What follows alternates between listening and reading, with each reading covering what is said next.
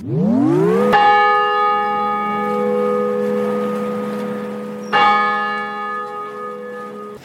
صدای ما را از پادکست فارسی زبانان کلیسای آپوستل میشنوید. برای اطلاعات بیشتر لطفاً به صفحه فیسبوک فارسی زبانان کلیسای آپوستل مراجعه فرمایید.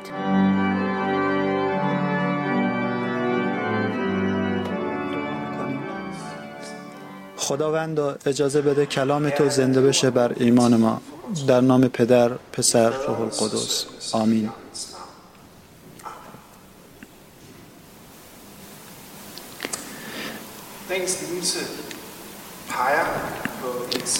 امروز تکسی که خوندیم صحبت میکنه در مورد حقیقتی در مسیحیت، حقیقتی که به صورتهای مختلفی میشه بیانش کرد، که ایمان زمانی تقویت میشه که استفاده بشه ازش و از او کاسته میشه زمانی که استفاده نشه ازش. یعنی چی؟ یعنی زنده هست از این که استفاده بشه و میمیره از این که در درون بخواد محصور بشه. یه مقدار سخته که بشه بفهمیم اونو، معمولا خب باید برعکس باشه. بذار براتون مثالی بزنم. ما اینجا این روکش‌ها رو چند وقت پیش عوض کردیم. روکش‌هایی که برای زانو زدن هستش اون جلو، برای دریافت عشای ربانی. چرا؟ چون فرسوده شده بودن، کثیف شده بودن، هزاران آدم زانو زده بود اونجا و میشد خب ببینی در از که قطرات شبت روی اون بود.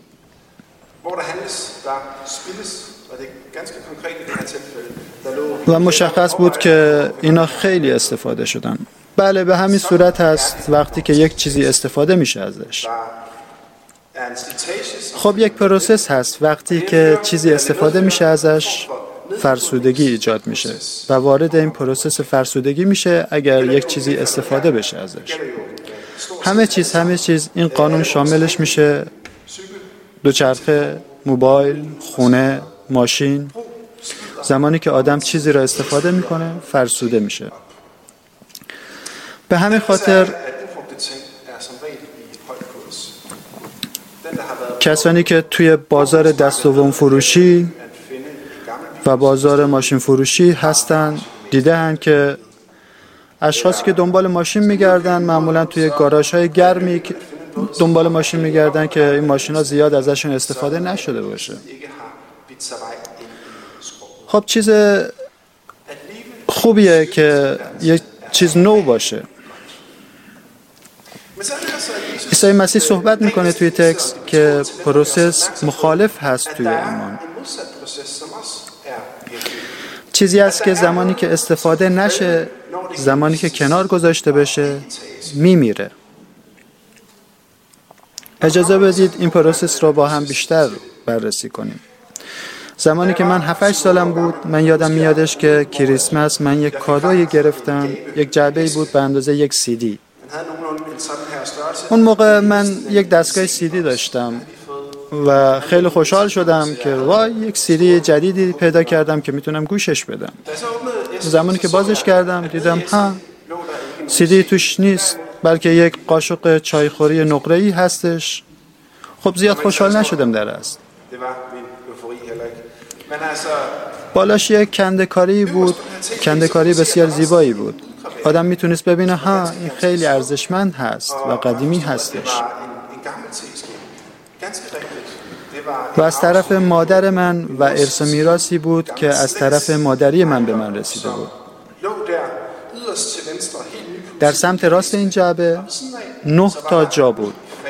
من گفتم که این 9 تا یعنی این که تا یول من این قاشق ها را میگیرم و میتونم کامل کنم این جعبه را.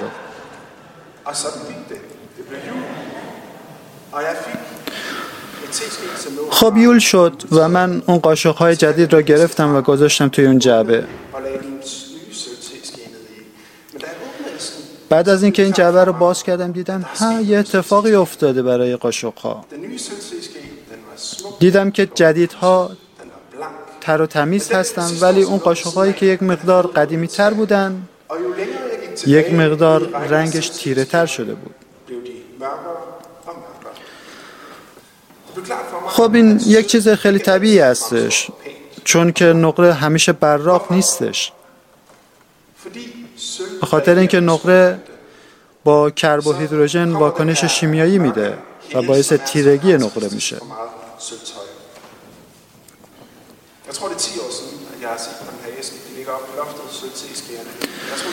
خب من اون جعبه رو کلا بستم و گذاشتم توی انبار. الان فکر میکنم که کلا تیره شده. خب این متفاوت هستش با نقره‌ای که برای زیورآلات استفاده میشه. چرا؟ شما زمانی که یک انگشتر نقره‌ای یا گردنبند نقره‌ای دارید، این پروسه شامل حالش نمیشه. چرا؟ چون اون داره استفاده میشه.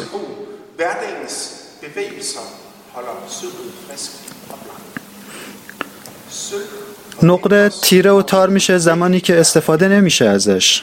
خب این صحبتی است که عیسی مسیح در اصل با ما میکنه در تکست امروز. اجازه بدید یه مقدار نزدیکتر بهش نگاه کنیم. عیسی مسیح صحبت میکنه در مورد چند نفر در کتاب مقدس.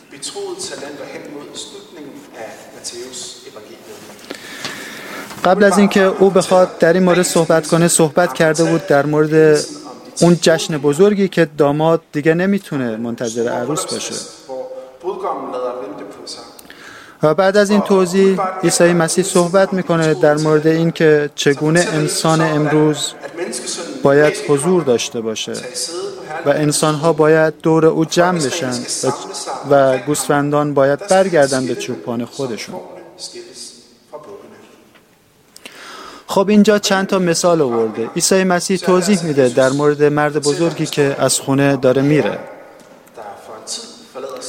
و خونه را به دست خدمتکارانش میسپره. قبل از این که بخواد حرکت کنه، خدمتکارانش رو صدا میزنه. خب شاید این تکست یک مقدار صحبت میکنه و نشون میده که عیسی مسیح نظرش و مفهومش از بیان این قضیه چیه که داره به شاگردانش میگه. خب سالیان زیادی با هم بودن، کارهایی با هم انجام دادن. اونها عیسی مسیح را دیدن و عیسی مسیح را تجربه کردن. عیسی مسیح به اونها میگه دوستان عزیز، ببینید یه زمانی میآید که من در بین شما دیگه نیستم. شما نباید تردیدی داشته باشید به خاطر اینکه من به شما چیزی دادم. این چیزی که من به شما دادم در سطح هستش. عیسی مسیح صحبت میکنه در مورد جدایی خودش.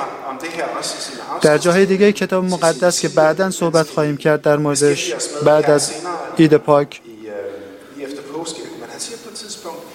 شما بدون پدر و بدون مراقب اینجا نخواهید بود در روی زمین. خب عیسی مسیح اینجا داره اشاره میکنه به روح القدس. عیسی مسیح داره روح القدس را اینجا معرفی میکنه. در این روش تکست امروز یک وضوحی است از عیسی مسیح که کادوی معنوی بزرگی به کلیسا داده. کادویی که پولس صحبت زیادی میکنه ازش در یکی از نامه‌های خودش. کادویی که کسی رو میتونه شفا بده. کادویی که کسی میتونه پیامبری باشه و بشارت دهنده باشه. کادوهای مختلف و فیض‌های مختلف. و اونجا هستش که کلیسا این هدیه را دریافت میکنه و اون هدیه روح القدس هستش. خیلی بزرگ هستش. خدمتگزاران فقط پول تو جیبی از ارباب خودشون نگرفتن، بلکه اونها اجازه پیدا کردن که اختیاردار بخشی از ملک او یا اموال او باشن. عیسی مسیح هم همین کار را میکنه. عیسی مسیح روح القدس را هدیه میده به کلیسا. این حقیقت بزرگی هستش. خیلی اهمیت داره برای انجمن‌های مسیحیت. در انجمن‌های مسیحی چیزی نیستش که آدم بگه ها اوکی، چیزی هستش که فقط دور هم جمع بشیم. ما اینجا چیزی را به اشتراک داریم، چیز مختلفی را میشه اینجا دید. ولی در انجمن مسیح خیلی مهم هستش که ما بدونیم عیسی مسیح هدیه‌ای را به ما داده. او همه چیز را که کلیسای او بهش نیاز داره را بهشون داده تا قبل از اینکه دوباره برگرده.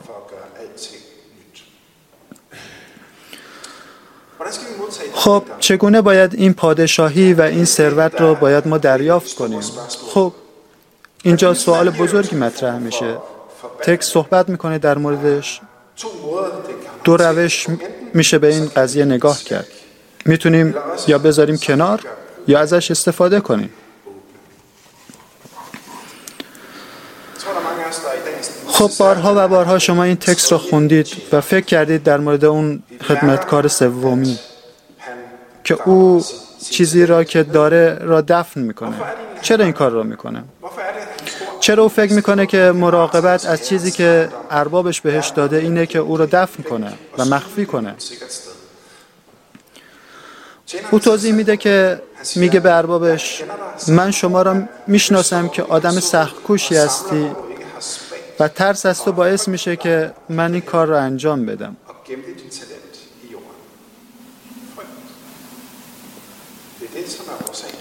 ترس از این که کار اشتباهی انجام بدم، کاری انجام بدم که باعث ضرر بشه.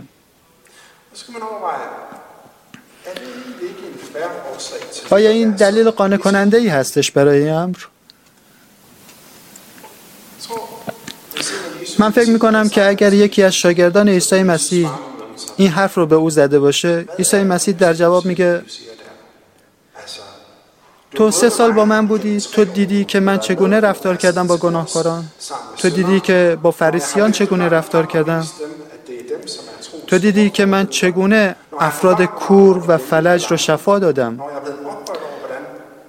و تو رفتارهای زیادی از من دیدی، تو دیدی که من چگونه رفتم به مکانهای دیگه صحبت کردم در مورد پادشاهی خداوند با آنها، تمام این چیزها رو من به شما دادم. خب شما چی کار کردید باش؟ تو فقط گذاشتیش کنار؟ به جای اینکه بخوایی ازش استفاده کنی، از اون هدیه‌ای که بهت دادم، تو فقط اون رو گذاشتی کنار چون که میترسیدی؟ تو فقط یک بهونه‌ای آوردی، بهونه‌ای را آوردی، مسائلی را ساختی به خاطر تنبلی. این کلامی است که استفاده میشه در کتاب مقدس. این تنبلی فیزیکال نمیتونه باشه. فکر میکنم یه آدمی بود که صحبت میکنه در مورد این قضیه که اتفاقا اون خدمتکار سومی از همشون اکتیوتر بود، چون حداقل رفته یه بیلی رو آورده و رفته زمین رو بیل زده، چاله ای رو کنده و اونها رو دفن کرده. ولی ما صحبت در مورد تنبلی روحی و معنوی میکنیم. تنبلی معنوی خب خیلی خطرناکتر هستش. تنبلی معنوی باعث میشه که ما فراموش کنیم. باعث میشه که فراموش کنیم حقیقت رو و به یاد بیاریم اشتباه رو. خب آدم شروع میکنه یک کار رو انجام بده، یک تصویر رو بسازه، یک دلیلی رو بیاره که باعث توجیه کارهای اشتباهش بشه. در این روش حقیقتها رو کنار میذاریم و باعث میشه که کنار کشیده بشیم که میتونه خیلی خطرناک بشه در اصل. اجازه بده دقت کنیم. خدمتکارها میان پیش اربابشون، پولها را میده به او و میگن بیا این چیزایی که من داشتم مال تو. مثل این که انگار نه انگار که اونها چیزی را از دست دادن یا این که در زمانی که نبودن یک چیزی از دست رفته. اون چیزی را که از دست داده در واقع خودش را از دست داده در بین اینها. در همین مسیر عیسی مسیح حق داره که صحبت کنه و نتیجه صحبت در مورد تنبلی روحی هستش. فقیر فقیرتر خواهد شد. این هشداری هست که در تکست هست و به صورت دیگه میشه نگاه کرد که شکرگزاری و فهم شکرگزاری باعث افزایش میشه، باعث قدردانی میشه. یعنی اینکه صحبت داره میشه که کلیسا یک جمعی هست که از انسانهای زیادی که میشینن کنار هم دیگه و یک سری کارهای معمولی انجام میدن. زمانی که همه این چیزها رو دور هم جمع بکنیم به جایی ختم میشه که رب پیدا میکنه به عیسی مسیح و این چیزها. نه اینطور نیستش. کادوهایی به ما داده شده از طبیعت، کادوهایی به ما داده شده از نظر روحی و معنوی، کنار هم بودن اینجوری معنا میده. این مالکیت مسیحیت هستش. این به ما داده نمیشه قبل از این که بخوایم درکش کنیم، بفهمیمش و ازش استفاده کنیم در اصل. میتونیم توی این مثال این قضیه رو ببینیم که توی کتاب مقدس اومده در مورد سه خدمتکار.